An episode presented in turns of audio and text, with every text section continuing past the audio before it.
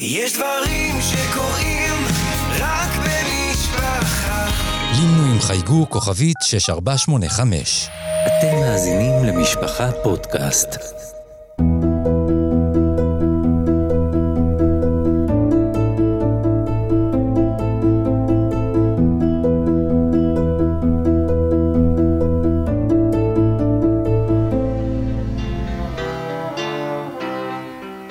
הנרות הללו אנו מדליקים, על הניסים ועל הנפלאות, על התשועות ועל המלחמות שעשית לאבותינו בימים ההם בזמן הזה.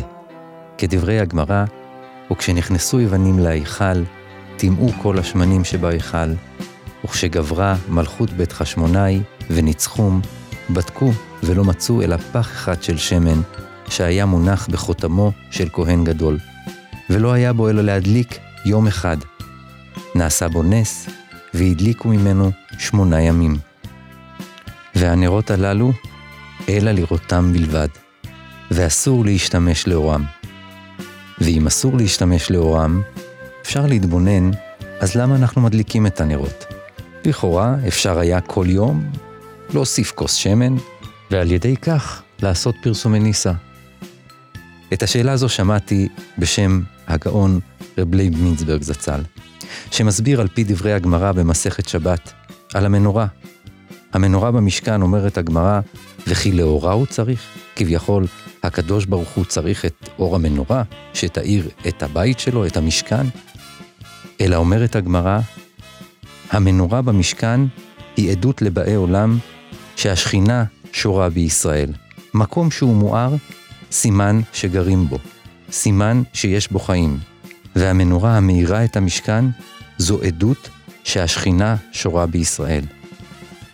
אותו הדבר אומר רב לייב בנרות החנוכה.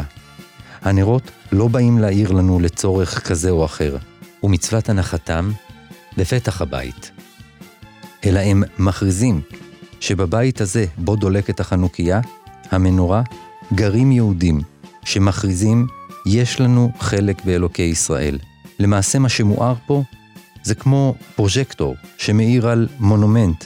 הנרות מאירים את הרעיון ומכריזים, כאן מתגורר יהודי בן לעם השם.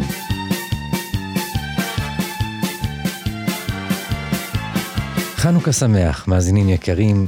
אנחנו בפרק הרביעי של הפודקאסט אוחילה, סדרת החגים של משפחה פודקאסט.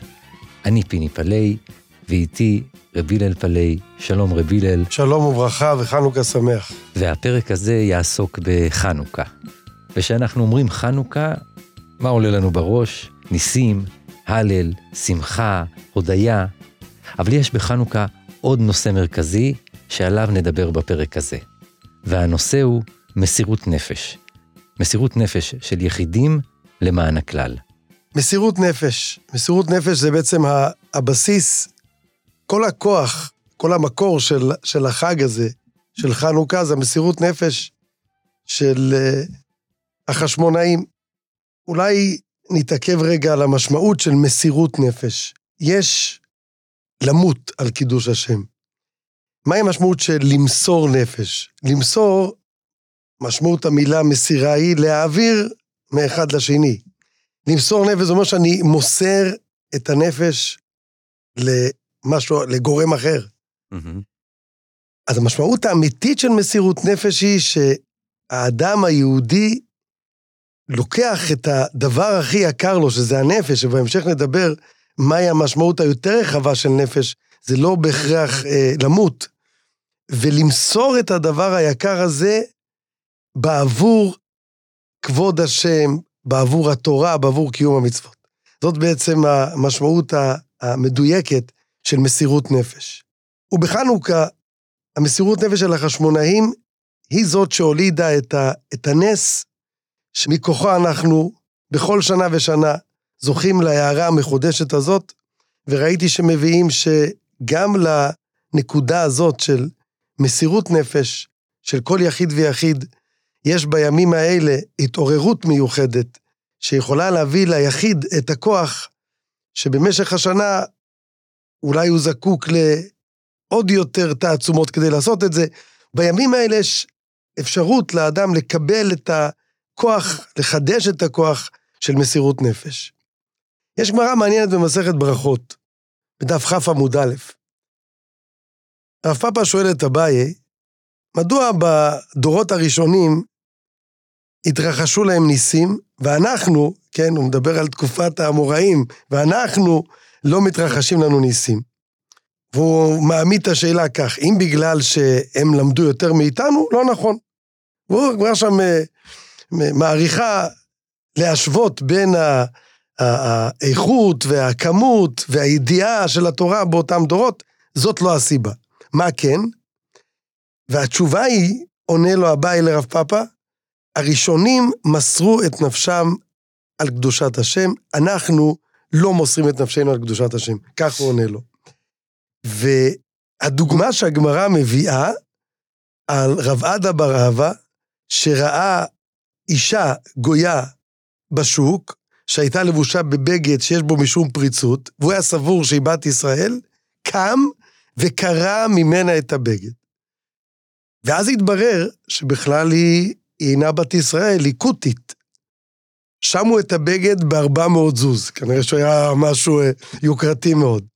שואל אותה רב עדה ברבא, מה שמך? היא עונה לו, מתון. זה היה השם שלה.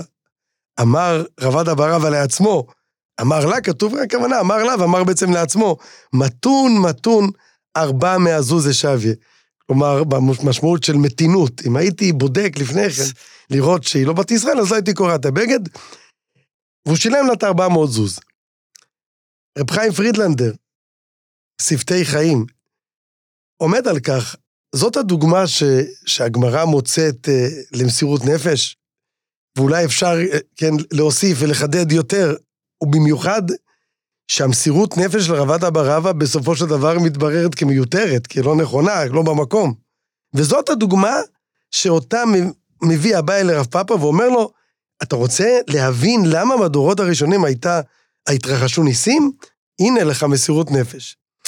מה כתוב כאן? אומר הרב פרידלנדר, יסוד אם אנחנו מדברים על מסירות נפש של להקריב חיים, זה גדול, זה מנותק מאיתנו. נכון, גדולי עולם, התנאים הקדושים, רבי עקיבא, השתוקקו כל ימיהם להגיע אבל זה דרגה עילאית. איפה מסירות נפש זאת יכולה לפגוש אותנו בחיי היום-יום? אומר רב חיים פרידלנדר, הדבר, העני, מהו העני של האדם? מהו הערך היקר ביותר לאדם? זה הכבוד שלו. זה הכבוד שלו. יש משפט במסילת ישרים שהכבוד הוא הדוחק את לב האדם יותר מכל התשוקות והחמדות שבעולם.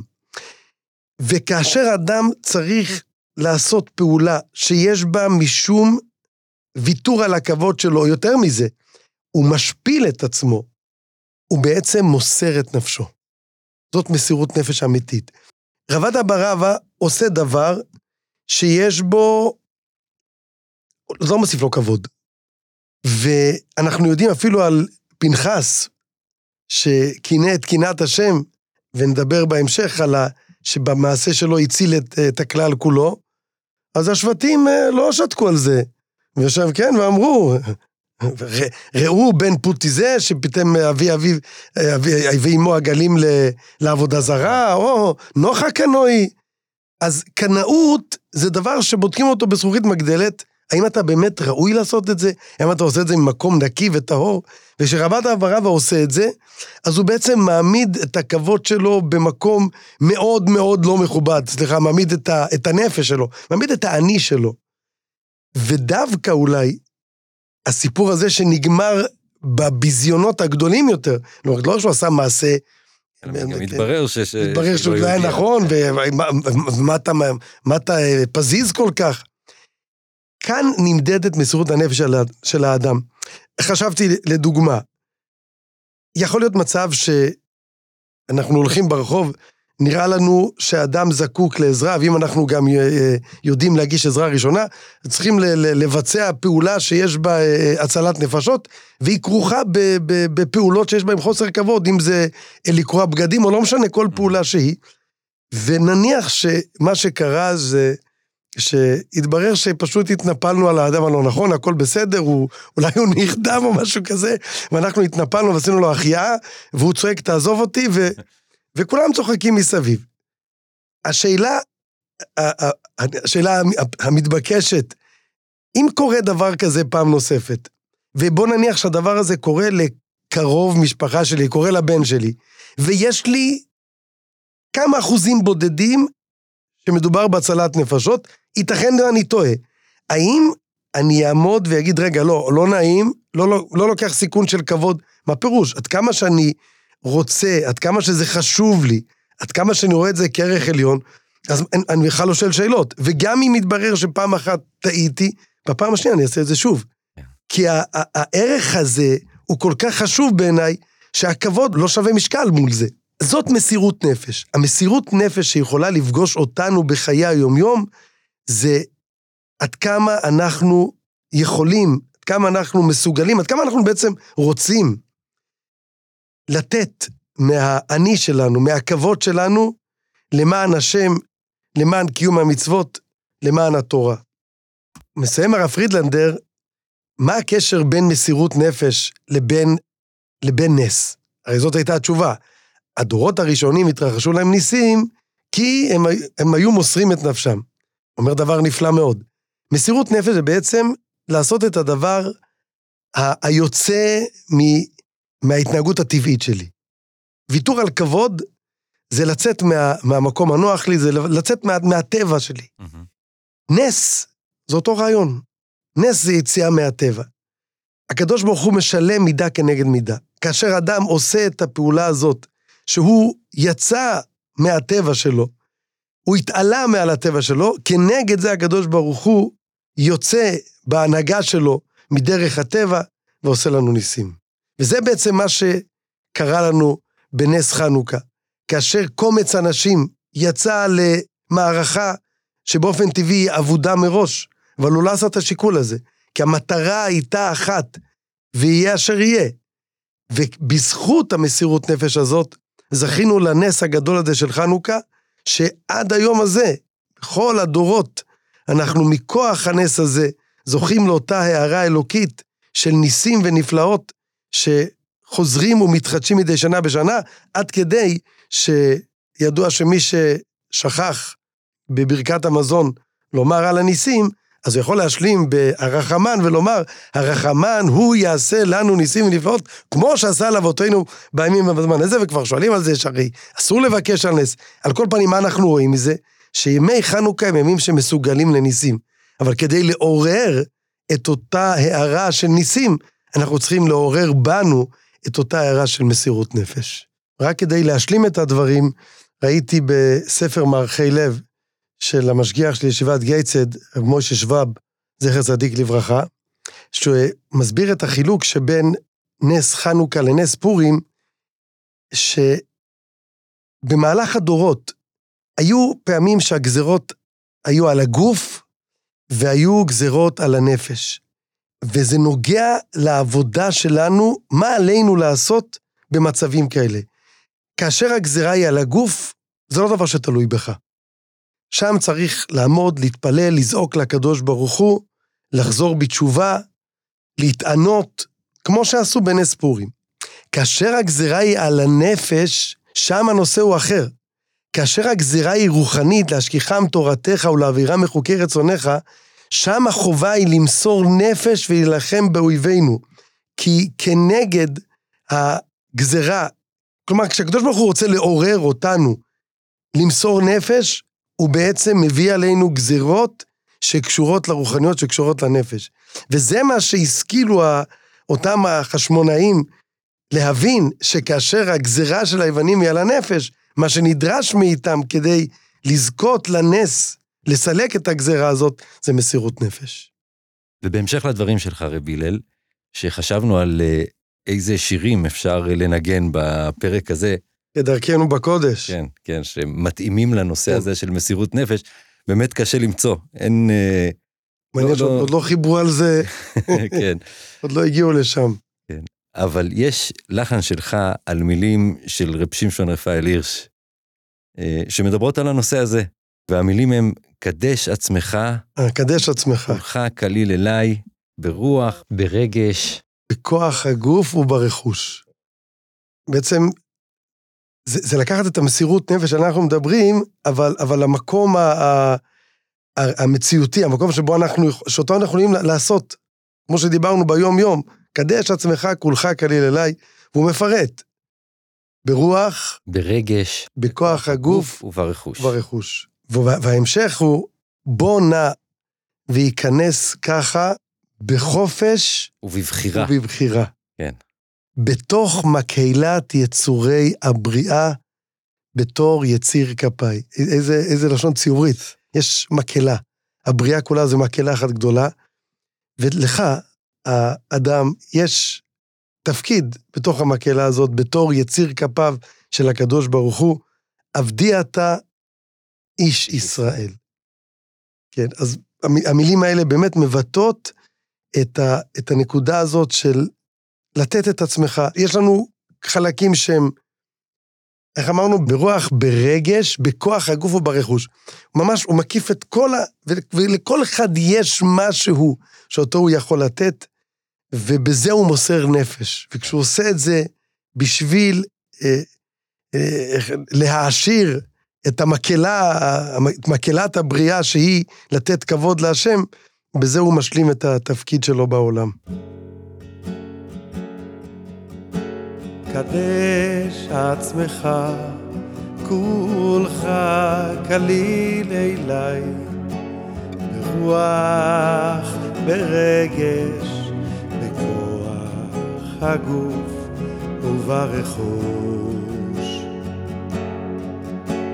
קדש עצמך, כולך כליל אליי, ברוח, ברגש, בכוח הגוף וברכוש. בוא נע והיכנס ככה, בחופש ובבחירה,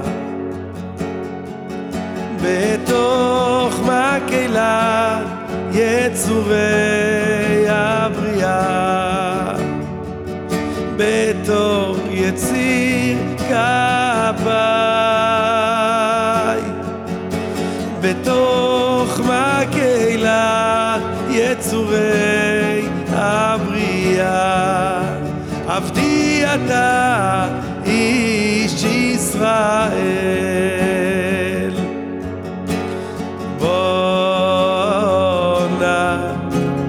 ייכנס ככה, בחופש ובבחירה, בתוך מקהלה יצורי הבריאה,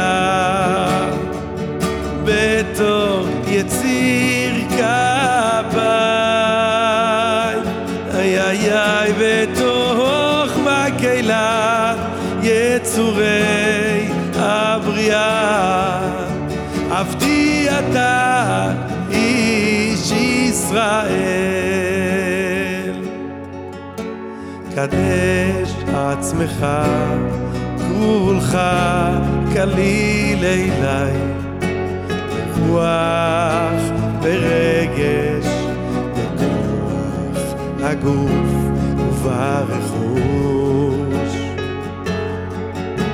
קדש עצמך, כולך כליל אליי, ברוח, ברגש, בכוח הגוף וברכוש.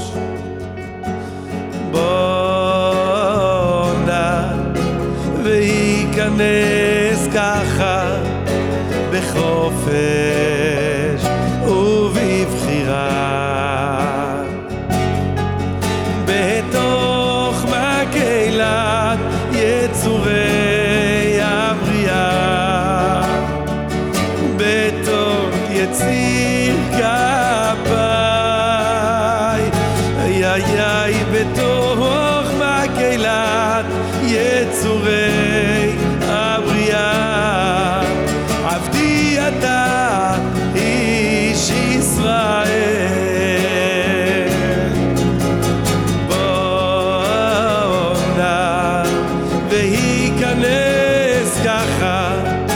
בחופש ובבחירה,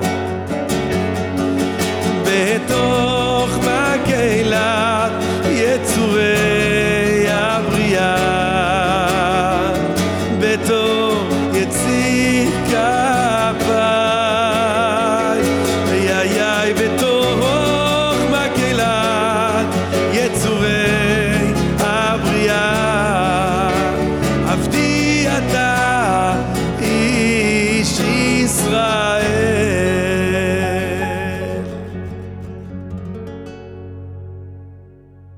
בתוך מקהלת יצורי הבריאה, עבדי אתה איש ישראל.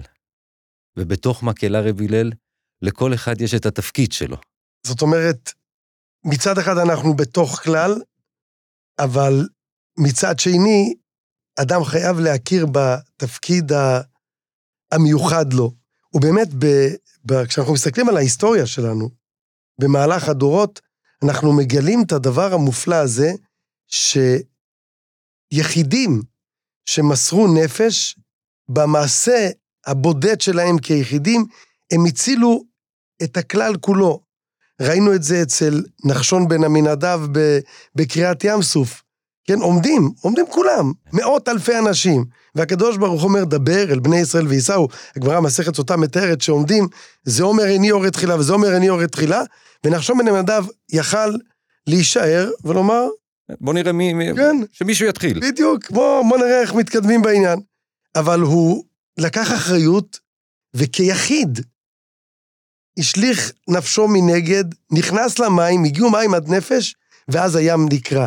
אדם יחיד מתוך עם שלם, במעשה של מסירות נפש שלו, הציל את כולם.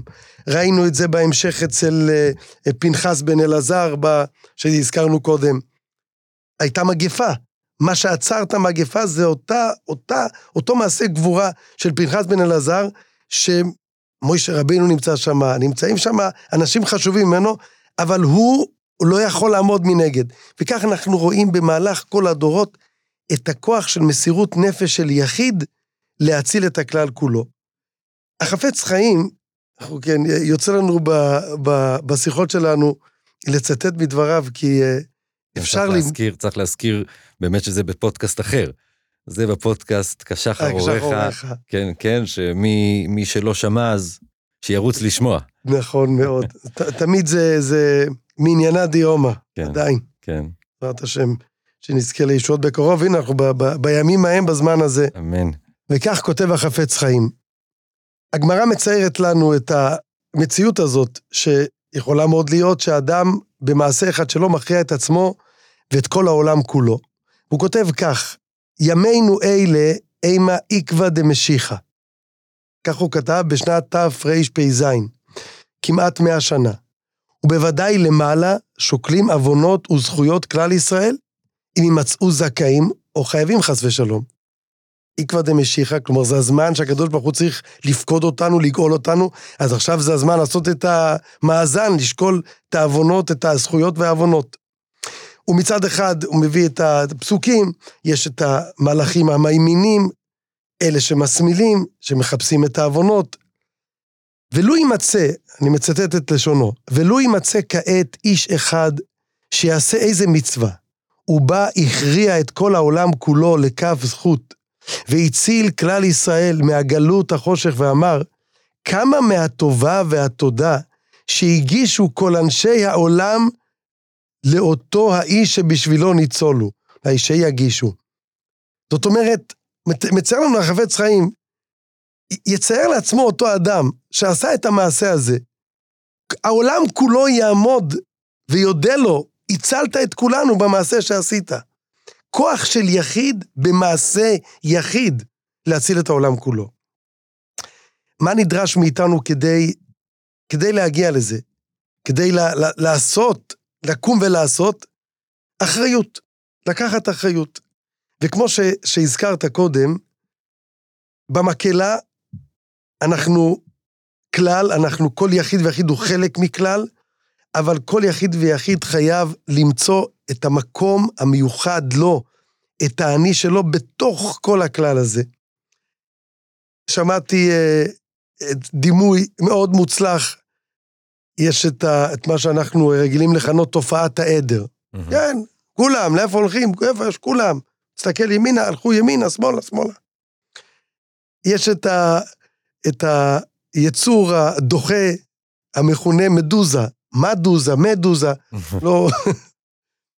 ולמי שלא מכיר את היצור הזה, יכולים לראות לפעמים צילומים של להקה של, לא יודע, מאות אלפים או יותר, של פריטים של המדוזות האלה, זה נראה שהם פשוט מין להקה מתוכננת, צבא שבא לכבוש איזשהו חוף.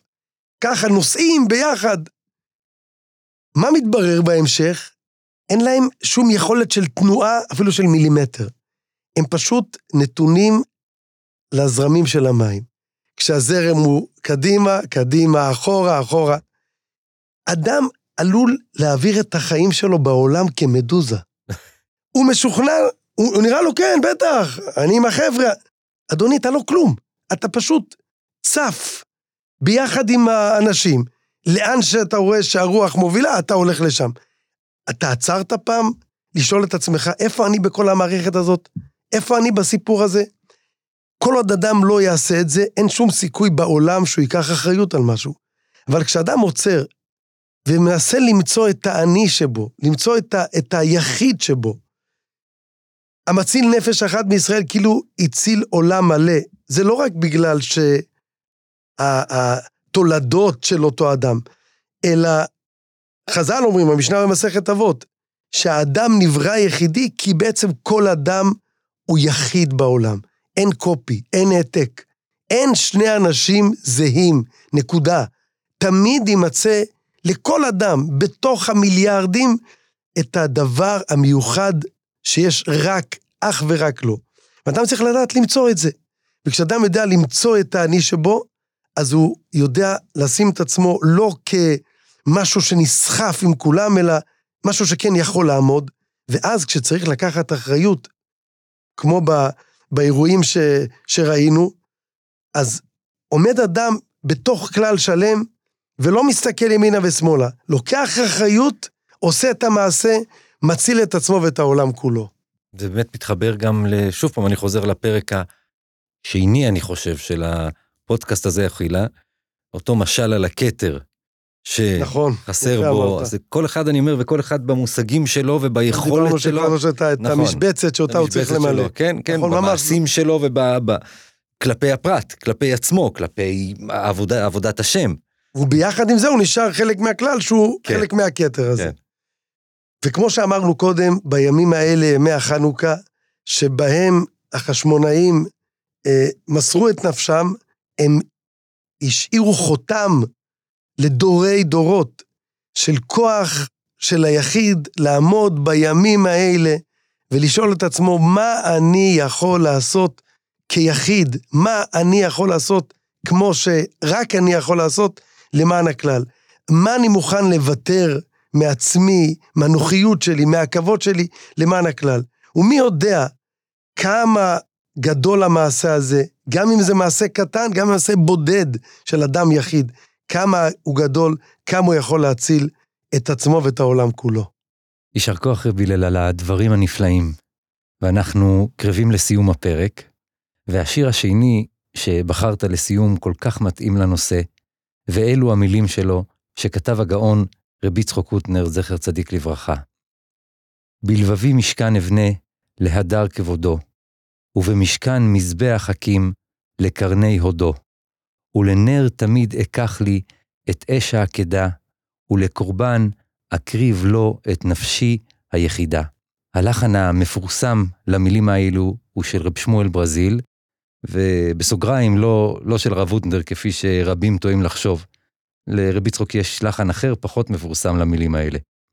וכאמור עם השיר הזה אנחנו מסיימים את הפרק הזה של אוחילה לחנוכה, ומאחלים חנוכה שמח, וכשם שעשה הקדוש ברוך הוא ניסים לאבותינו בימים ההם, נזכה לניסים בזמן הזה, ולראות בישועת השם ולהודות ולהלל לשמו הגדול. ולפני שננגן את השיר, נודה כמובן לתהילה סיטון העורכת, לאיילה גולדשטיין המפיקה, ולכם המאזינים, חג חנוכה שמח.